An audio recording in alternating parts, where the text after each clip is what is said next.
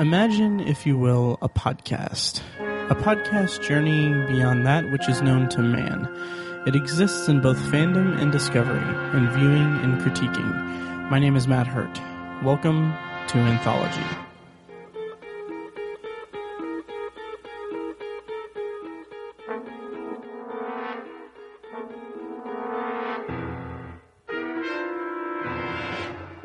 And welcome to Anthology, presented by ObsessiveViewer.com.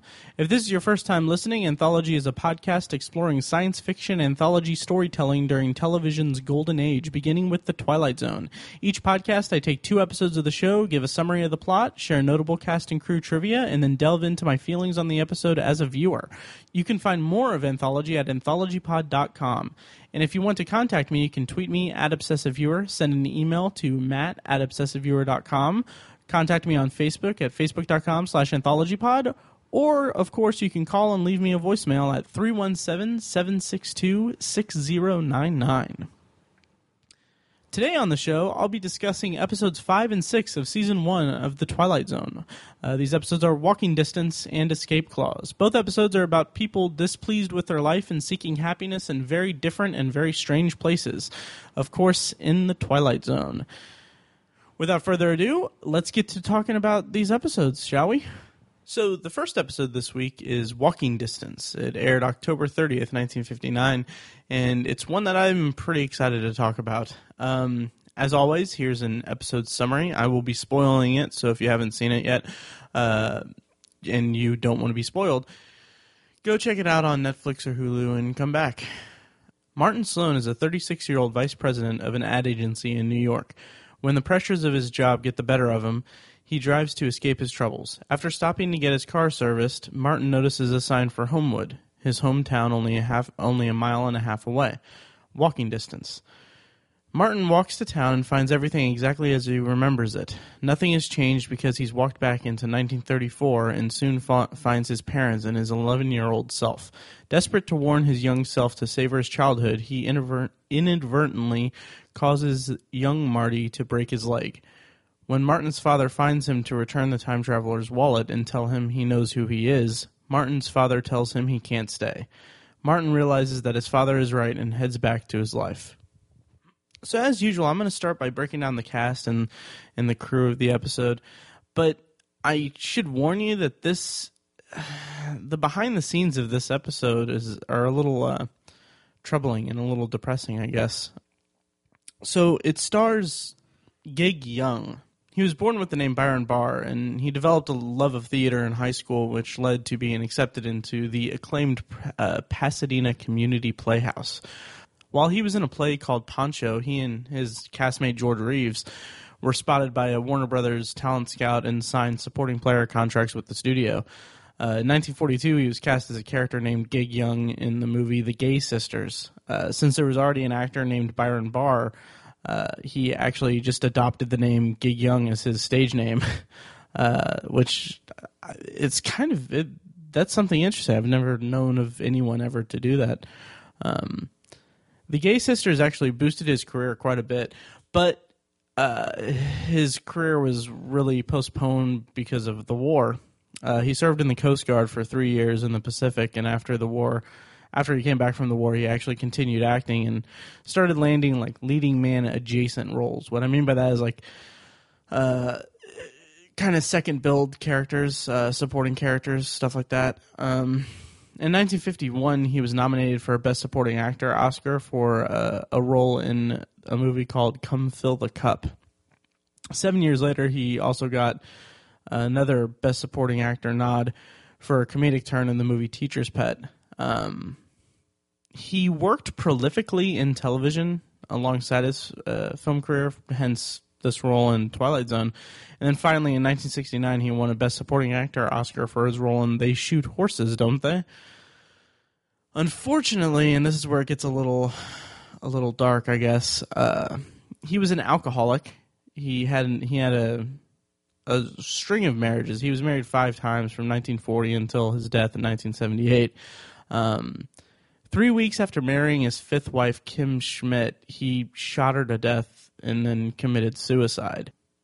In his will, he left his Oscar to his agent Martin Baum. Uh, the Oscar was found beside the two bodies.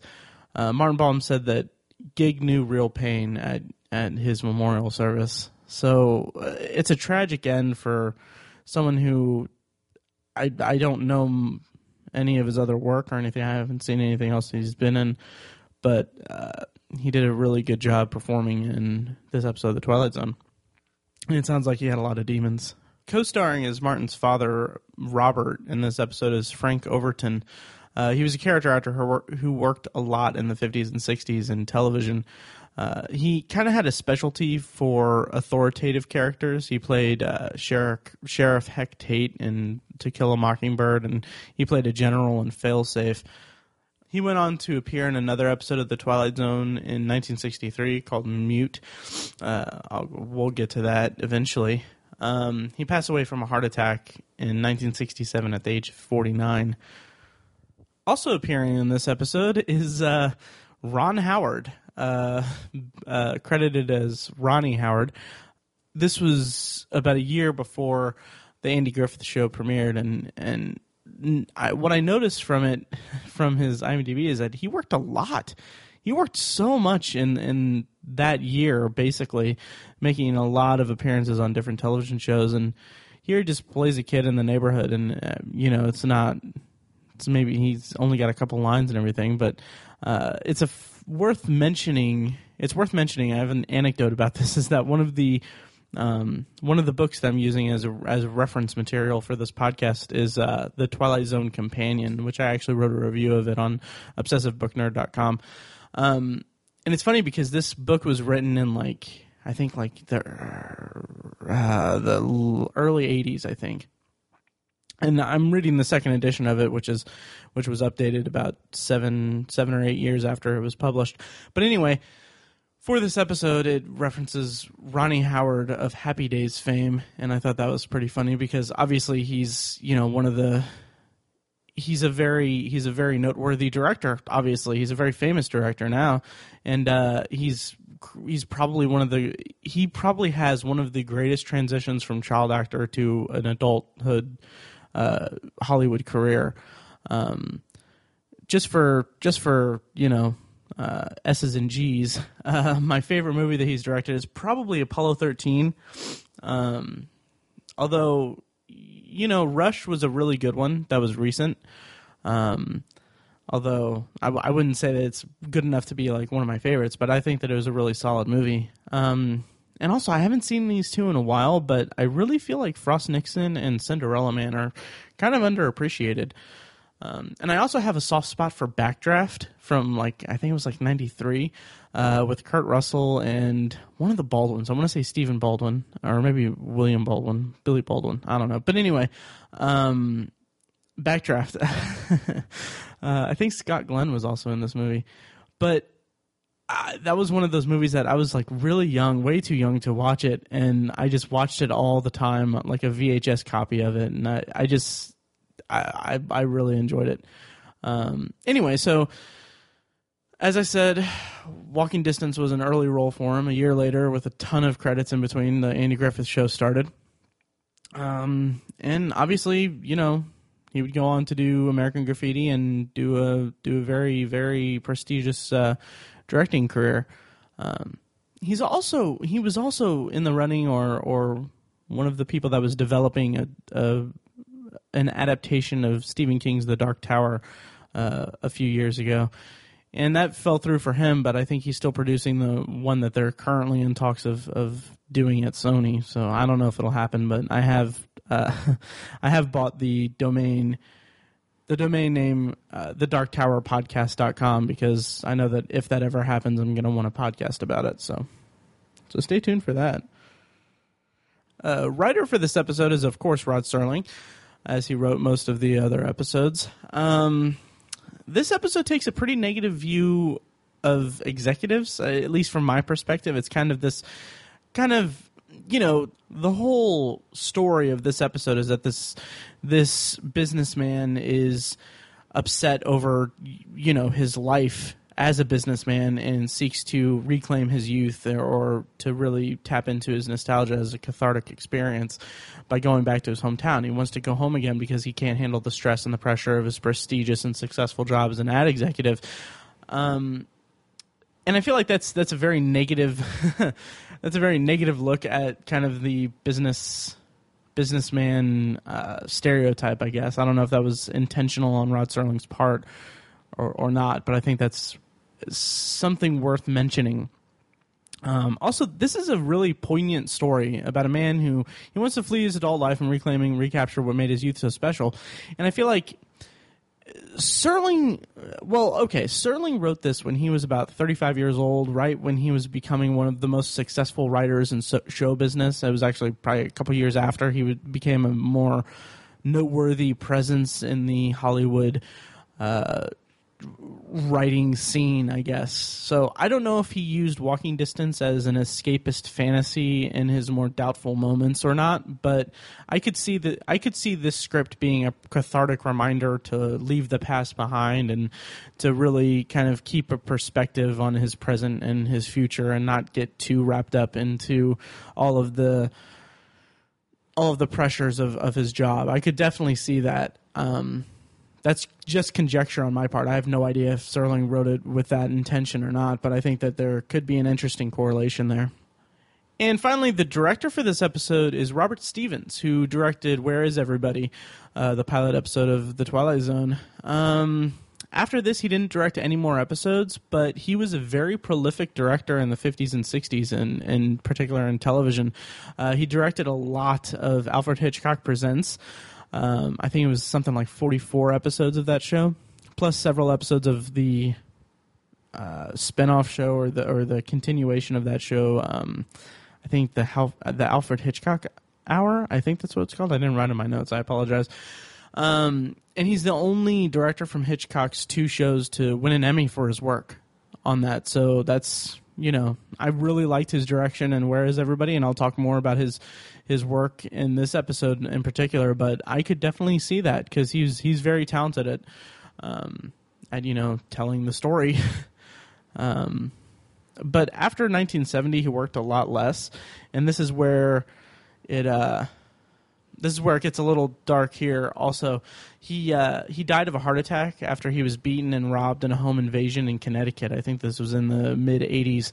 Uh, the, the Associated Press mistakenly referred to him as a television writer after his death, and uh, you know that's just such a such a bummer to see someone who worked so much, and uh, I only have two episodes of television to really gauge my opinion of his of his work. But judging from these two episodes of The Twilight Zone, he was a very talented director, and it's kind of a shame to see or to know that his work, I guess, went un, unappreciated or maybe not unnoticed, but just not that he didn't garner the kind of reception after his death that I feel like his talent necessitated, I guess. So we've come to my feelings as a viewer on this episode, and I mentioned last week that I would have a lot to say about this episode because I love time travel, and I really do. Um, I guess it's somewhat worth mentioning that this episode is credited as, or, or uh, J.J. Abrams has said that this is his favorite episode of The Twilight Zone. But anyway, I can definitely see that because this is such a such a great mind bending I don't even know if I would say mind bending, but it's a really strong, strong emotional episode that's tied to this very straightforward time travel premise. And uh, I really love the way that Robert Stevens used mirrors to create the time travel effect. Um, Martin gets out of his car at the service station. He goes to to the cigarette machine, and that's when he notices the sign that Homewood is nearby. So he tells the service the serviceman that he's going to go walk to this town. So the camera just zooms in on the on the mirror of the cigarette machine, and he walks off to to Homewood, and then it kind of just there's a slow dissolve to where it just fades to black, and then comes back to uh, the next scene that takes place in a soda shop when has Martin walking into the soda shop in 1934, and that's the it's a very bare bones way of introducing time travel into an episode. There isn't some big effects heavy um, device or or any kind of flashes or anything like that. It's just a straightforward dissolve, and I think that that really really does well. It, it's well suited given that the episode has such a strong uh, character focus on Martin and his inability to divorce himself from the nostalgia of his past and how his greed makes him want to be a part of the past or wants to reclaim his past or or anything like that. Um, and then this is also mimicked later in the episode when he time travels back to 1959 uh, because it just kind of he pops up he jumps up on the on the merry-go-round, and as it's spinning around, the camera dissolves and goes to uh, goes to a scene of the soda shop again, but it's zoomed in or it's focused on the spinning record of of the jukebox, and I think that that's just. I really appreciated that way of, of signaling to the audience that the changes happen without without making a big show of it and keeping the episode and the story grounded in, in Martin's story. Um, as I said, Martin's a greedy character, somewhat. Um, although he's, it's interesting because he starts off being just really, really agitated and very, very kind of belligerent to the service state, the to the um, gas station attendant, and you know he kind of follows the line of the line of logic or the line of. Uh, or the pattern, I should say, of uh, these Twilight Zone characters being kind of ordinary people or relatable people because he's belligerent to the gas station attendant, but then when he realizes that. Or, or, like after a moment, he just he apologizes to him. He's like, "Yeah, sorry." And then he, when he walks off to the uh, to Homewood, when he gets there, he he's there's a there's a kind of sense of instant catharsis. Um, where he just walks in and he's just super chipper, super happy. And I think that's part of it is that it's a way to signal to the audience that he is a character that we can get behind, even though that he was very agitated earlier in the earlier in the episode. But when he realizes he's time traveled, he he wants more. He wants to he wants to make sure that he knows. Uh, he wants to make sure that he tells his young self to savor his youth and and really appreciate it. And it's you know maybe I misspoke, and he's not necessarily greedy so much as um, trapped by his present. He doesn't see the the cotton candy and carousels and, and band concerts and stuff like that in his in his adult life, and he. I guess where the greediness comes in is that he wants to reclaim his youth. He wants to take his youth. He wants to be he doesn't want to just be nostalgic for his past. He wants to relive his past, and that's what drives him to go after young Martin to tell him to savor his youth and to really appreciate it and everything like that. Even though it comes with to a disa- with disastrous consequences. What I really liked about the way that the story develops in this episode, however, is that um, when Martin sees his young self carving his name on the on the uh, on the on the gazebo thing, he doesn't that isn't enough to convince him that he's time traveled, even though he literally sees himself and recognizes himself and knows himself. It's a very natural reaction that he's that he has to this this really just crazy predicament that he's in is that he doesn't believe it because it, it would be it would have been an easy way for him to be convinced instantly that he's time traveled and in that case it would be very interest or it would have been a, an easier way to transition into the second act of the episode or the second half of the episode. Instead, he goes to his house and he's offended when his parents don't recognize him and, and he's just he's very angry about it and and that causes them to shut the door on his face in his face and everything and it isn't until he really talks to the neighbor that has the new car that he kind of it kind of clicks with him and in fact it kind of takes there's a break in about the middle part of the episode, and then when it comes back, when it, when the episode comes back, there's uh, a mid episode narration from Serling explaining that he's time traveled and that he's thought about it and he has a plan in place. Um, he's he's now resolved to change the past. And this was the first time that Serling had a mid episode narration, and I think that that's more more of a way to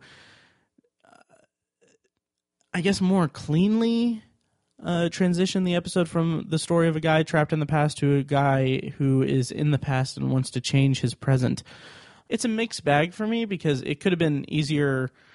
Like I said, it could have been easier to make him instantly convinced that he's changed, that he's changed, and that he could have a. Uh, it goes from cathartic to recognizing that he's in the past, and then it could have just as easily been like, oh, I can, I can, re- I can change my past and all that stuff. Instead, there's there's this uh, this commercial break in in the episode that leads to a shift in the narrative. Like uh, like everything's changed from day to night to uh, the circumstances of his of his time travel uh, or the or his perception of the time travel I should say but I don't have a problem with it at all actually. I think that it really helps um, move the narrative along. And it kind of separates the episode into two segments. And the second segment is a much darker um, or more ominous uh, story being told, and I can appreciate that. Something I noticed toward the end of this episode when when Martin goes to the merry-go-round and, and tries to warn his young self that he's uh, that he needs to cherish his youth and everything is that Robert Stevens he he utilizes slanted angles again. Um, he did the same thing in Where Is Everybody to great effect. I really appreciated that and I really enjoyed that. And that's something that I kind of noticed in, in these two these two episodes that he directed. He both he both uses slanted angles and uses mirrors um, uh, to both to great effect. And it kind of makes me curious to check out some of his work on Alfred Hitchcock Presents because, like I said, these these are the only two uh, pieces of his work that I have seen, and I, I kind of I kind of wonder if his if his technique is more um, uh, more varied in Alfred Hitchcock Presents, um, and that maybe the the stories being told in the Twilight Zone just necessitated these two uh, these these particular pieces of his of his uh, talent. Because I would think that using slanted angles and mirrors and, and stuff like that in the 40 40 to 50 episodes of Alfred Hitchcock shows that he directed. I think that that would get a little tiresome. Um, I would hate to think that he was a one trick pony because I really appreciated his directing in both of these episodes of The Twilight Zone. So, the last seven minutes of Walking Distance, they are incredibly touching. And it's something that I really, really, really appreciated. And it's one of the more, um, it really tugs at the heartstrings and it really, really leaves a very strong impression of what the theme of the story is and what the the message that the show wants to convey of this. It's uh, there's a dialogue between uh, Martin and his dad that just really, just really hits home to the viewer. Um, Martin's dad comes up to him after young Martin has broken his leg or injured his leg after being chased by uh, our protagonist on the on the merry-go-round. And so his dad tells him, he says, "Hey, I want to let you know that the kid's all right, and that I looked through your wallet, and I know that you're, I know who you are, and I know that you know things about the future and stuff like that." And so they have this one of the one of the nicest like heart to hearts I've seen on on television between a father and son. And in it, Martin's dad tells him that he doesn't belong there. He needs to go back to his go back to his world, to his present, and to find the cotton candy and band concerts and carousels and everything. Find that there. Don't don't try to take the summer away from um, his youth or, or, to his youthful counterpart. Um, he says that there's maybe the one thing that or the one line of dialogue that really left an impression on me was that he says maybe there's one summer to every customer and this is his summer. And and you can't take it or anything like that. It's such a such a depressing thought i guess. Um and it's it's it's just sad to me that it really hits home as someone who is personally i'm i'm close to 30 i'm not real i'm not an old person oh sh- crap. No, I'm well. I'm close to thirty, and in this episode, Martin is thirty six. Holy crap! But it's something that resonates with me as someone who I have. I have positive memories of my childhood, and I think that at points when when um, it's something that harkens back to the universality of this episode or the or of this series is that you can really appreciate the way that the everyman characters or the or the very ordinary characters that are designed to appeal to mass audiences of the late 50s early 60s um, there's a timelessness to it and that you can really appreciate a character who is wanting a cathartic experience and and really wanting to uh, tap into the nostalgia of his youth because I have I have positive memories of my childhood. I would love to be a kid again, um, but I know I can't because I have not mastered time travel yet. And after this episode, I don't know if I would want to. um, so it's a very touching episode, very strong. This is one of those episodes that I'll go back and revisit um, as often as I can, or as often as I want to, because this is one of those episodes that I could watch again and again because it's a very heartfelt episode. It's a very strong, strongly written episode. The the narration at the end of the episode of uh, Serling's closing narration is very, very poignant and very heartfelt, and uh, and what it really conveys a nice message to put a button on the episode, and I really appreciated it. As for historical cultural context which that's this is a segment that I should probably rename because I never really have any historical or cultural context for it.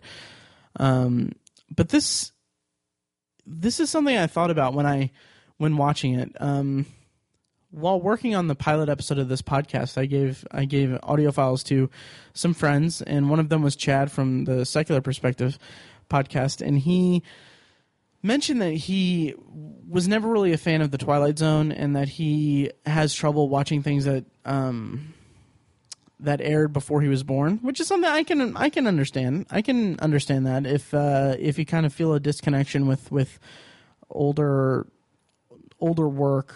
Um, you can't really tap. Some people can't really tap into the to um, what it is. But what uh, what I found in watching Walking Distance is that this episode takes place in 1934 and 1959, and it could really serve as a good entry point into the series for people who feel like who feel like shows and movies that were before their time are are hard to get into. It's something that really makes me appreciate these types of time travel stories. Uh, time travel stories of this nature are great time capsules, really.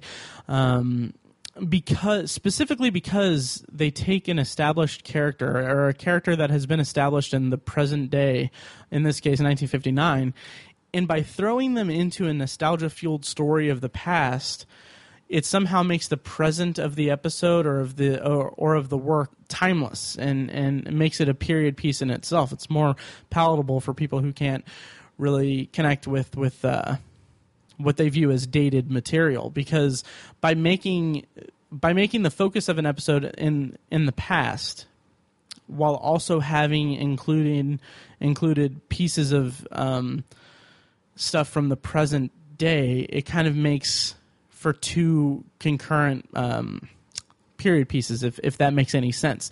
It may be one of the reasons why Back to the Future is so timeless to me because there's 1985, uh, Hill Valley, and then there's 1955. And there's so much care to creating the past in these in these types of stories that it makes the present also be as pristine as, as that if that makes any sense. I don't know, but these kind of stories take their present day and they make it as much as a period piece as their destination. And I feel like if you have trouble getting into the Twilight Zone, or if you have trouble um, getting into stories of, stories that you may view as dated, um, I recommend this as a good entry point to the series. So one other thing that's worth noting before I go into my discussion of um, the episode escape escape clause is that walking distance is one of those iconic twilight zone episodes the one of the ones that i can appreciate and one of the things that i've heard about before um, the twilight zone was really on my on my radar and as such there was a comic there i mean there's been plenty of comics of the twilight zone in the past but one of the more recent twilight zone uh, comic books that, that have come into come into being is uh, Shadow and Substance uh, from Dynamite Comics. Uh, their first uh, their first issue, actually the first two issues, um, was basically a modern day adaptation of Walking Distance. It was called Stumbling Distance about this alcoholic uh, uh, uh, writer who goes back to his hometown to uh, for for a book signing. And what he does is he goes back and he realizes that he's gone back into his past. And there was there was a certain edge to this comic. Um, there's basically an effort on his part to. Uh, t- he came he came back to a time in which he was about to do something foolish. I won't spoil what that was, but he his the motivation or the impetus of his the motivation of the character in the comic was to prevent this from happening, and it was it, you know it was really enjoyable. It was a really strong uh, first two issues for a comic book. I haven't I haven't read any more of uh, Shadow and Substance, but I really liked the artwork and uh, it opens and closes with uh, with narration in the style of Serling, and I don't know the the word choices, the the the way that it's written, you you just hear Rod Serling saying it, and that's something that I really enjoyed. Of course, before I move on to the next episode, here's a highlight from a recent episode of The Obsessive Viewer, a weekly movie and TV podcast that I host with two of my friends, Mike and Tiny. Alex Garland shot it really well. Um, I just I think my, my issues were with the uh, the script and, and just the direction that the movie went. Um, and again, this is all opinion. I mean, I'm sure there's other people who saw it who really liked it, but I, I just thought it was uh, I, I just I didn't if, if there was subtext or depth to it, I I didn't pick up on it. Um, Did he write the movie as well? Yeah, he wrote and directed it. Yeah. Um, so yeah. I gotta say, I'm I'm really surprised. You, usually, uh, usually we're defending ourselves against Matt, Tiny. Yeah. we often see eye to eye, often on especially sci-fi mm-hmm. flicks. And of course, you can find the Obsessive Viewer on iTunes, Stitcher, and at obsessiveviewer.com. Okay, next up I have for you Escape Clause. This is episode six of Twilight Zone's first season. Um, it was aired November 6th, 1959, and as always, here is an episode summary of the episode. Walter Bedecker is a hypochondriac with severe narcissistic tendencies. He fears something as small as a draft and depends on his wife to care for his psychosomatic ailments despite harboring resentment for other people, including her. One night, Walter is visited by a man named Mr. Cadwallader. Uh, he's the devil, and he proposes to Bedecker a deal. In exchange for Walter's soul, Walter will live forever. Nothing will kill him, neither disease nor incident, unless he uses the escape clause wherein Walter can simply call upon the devil to take his life. After collecting insurance claims on numerous incidents that should have killed him, Walter finds his immortality bothersome. The thrill in his life is gone and he's grown bored, so he decides to jump off the roof. When his wife tries to stop him, she falls to her death. This leads Walter to confess to murdering her, thinking that surviving the electric chair will reinvigorate him. Unfortunately for Mr. Bedecker, he's sentenced to life in prison with no parole. When he's locked away, Walter uses the escape clause and dies of a heart attack in his cell. Starring as Walter Bedecker is David Wayne, no relation to the present day David Wayne who did Wet Hot American Summer. Um, some background on David Wayne as an actor. Um, he joined a Shakespeare repertory company in Cleveland where he worked as a statistician. Um, that word repertory, I don't know if I'm pronouncing that right. Um, he was rejected by the army in World War II, but volunteered to drive an ambulance in North Africa. While he was there, he was actually. Uh, this isn't really that funny, but he was mistakenly um, uh, listed as killed in action um, as as a mistake. I think it was a clerical error or something. Um, when he came back from from driving the ambulance. Uh, he saw great success on Broadway. He was actually the first person to receive an acting Tony Award at the first award ceremony in 1947. He won for a role in a play called Finian's Rainbow. Uh, in 1954, he won another uh, Tony for his role in The Tea House of the August Moon and he was nominated in 1968 for Best Actor in a Musical for The Happy Time. So he was a successful actor. Um, that's pretty much all I got on David Wayne. co-starring as the devil uh, is Thomas Gomez. Um, he kind of this is an interesting. He has an interesting backstory.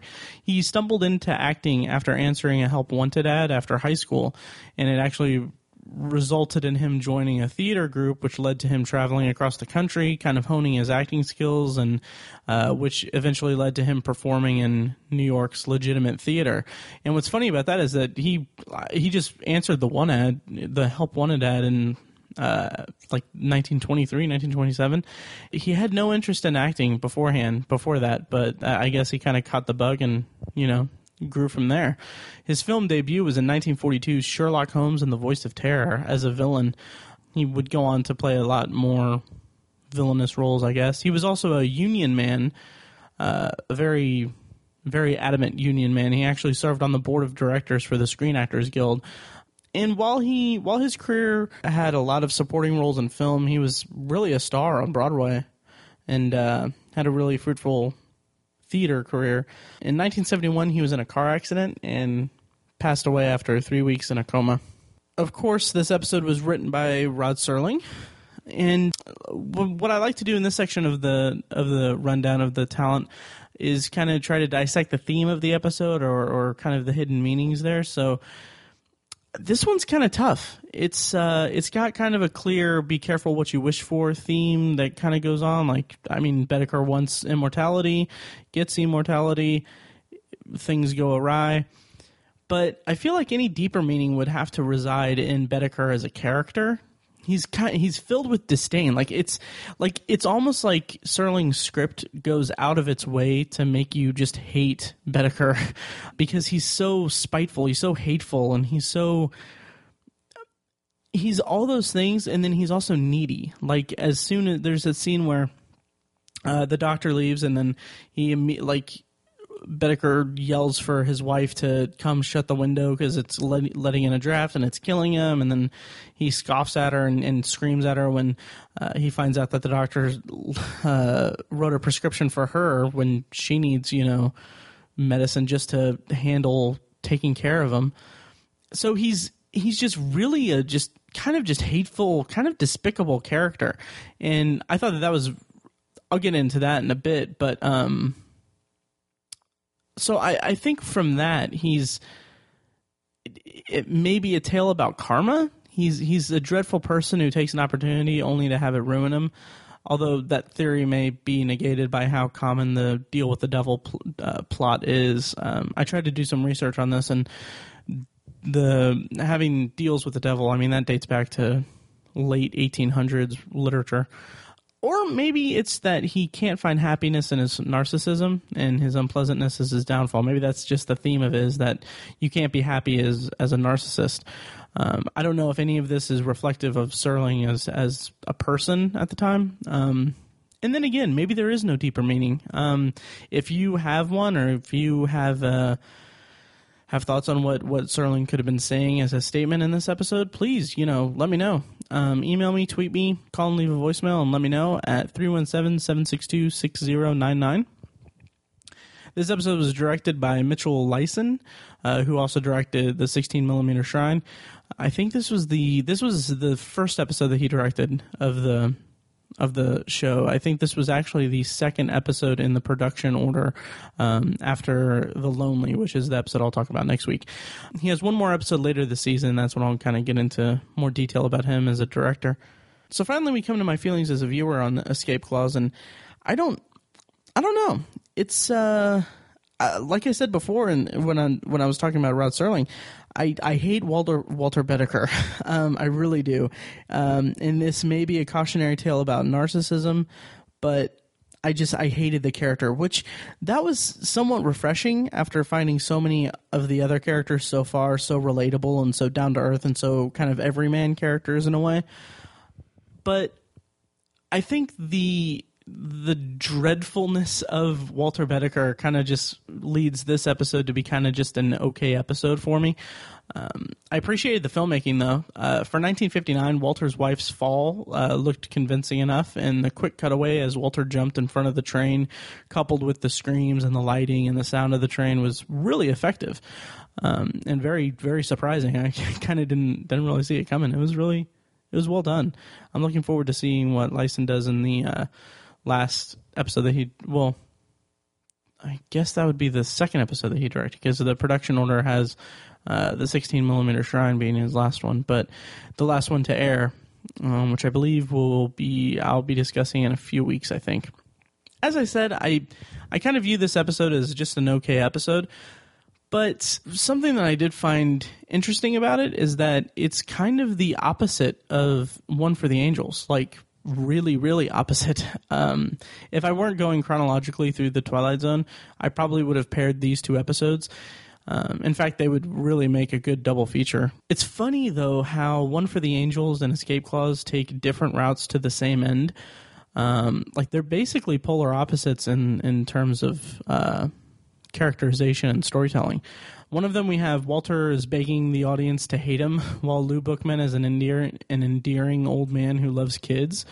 Uh, Walter grows tired of life after thrill seeking with his Im- immortality, while Lou argues and connives in a pleasant way to gain more time. Uh, Walter's cold reaction to the loss of his wife leads him to solitude, while Lou's actions injure a child, which leads to him leads him to save her life. What's interesting though is that both men's deaths are welcome. Lou ascends peacefully while Walter gets what's coming to him, really. Um, and I'm really curious if this sort of dicom- dichotomy in the storytelling will pop up frequently as I move forward in the Twilight Zone. I, I'm not sure if it does or not, but I, it's interesting. Of the, of those two episodes, I vastly I find I find uh, one for the Angels vastly superior, and uh, of these two episodes in this episode of anthology, I find um, Walking Distance to be a lot better than this one. Um, there's nothing there's nothing really wrong with this episode um, with Escape Clause per se, but I don't know. It was just okay. It was just okay.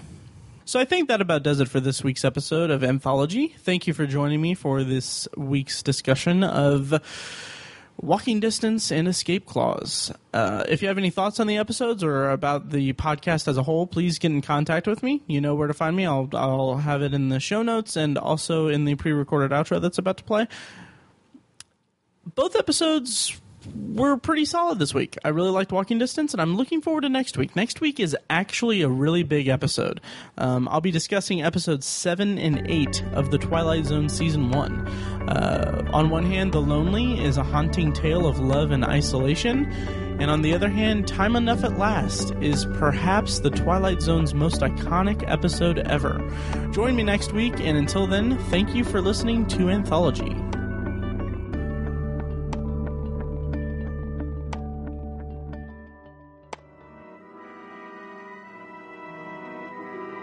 Thank you for listening to Anthology, presented by ObsessiveViewer.com. You can find past episodes of the show at AnthologyPod.com, and please subscribe on iTunes and leave a rating and review. It helps the show out more than you might think. Of course, I crave feedback or conversation of any kind from the audience, so please email your thoughts and feelings about the show to matt at obsessiveviewer.com or you can tweet me at obsessiveviewer and make sure you like the facebook page at facebook.com slash anthologypod of course you can also leave me a voicemail at 317-762-6099 for a chance to have it played on the show if you like what you've heard here, I urge you to check out The Obsessive Viewer, a weekly movie and TV podcast I host with my friends Tiny and Mike. Also, check out the Obsessive Viewer blog at obsessiveviewer.com, where I write movie reviews, TV reviews, and the occasional editorial about the business of entertainment. You can find all of that at obsessiveviewer.com. If you want even more obsessive content in your life, subscribe to the Obsessive Viewer subreddit at r slash obsessive viewer, and check out obsessivebooknerd.com for book reviews, author spotlights, and a general celebration of reading. Finally, if you're philosophically curious, check out my friend Tiny's side project podcast, The Secular Perspective, which explores the concepts of faith, religion, and existence from the perspective of secular hosts. You can find that at thesecularperspective.com. Once again, thank you very much for listening, and I'll see you next time. Join the Obsessive Viewer podcast on October 16th, 2015 at the Irving Theater in Indianapolis for The Obsessive Viewer Presents Shocktober in Irvington Part 2. It's a one night event screening of short horror films from local artists JP Leck and Snapshot Productions. There will be giveaways, raffles, interviews with the filmmakers, and so much more. All proceeds will go directly to the Irvington Historical Society. Go to shocktoberandirvington.com for more details and prepare to be shocked.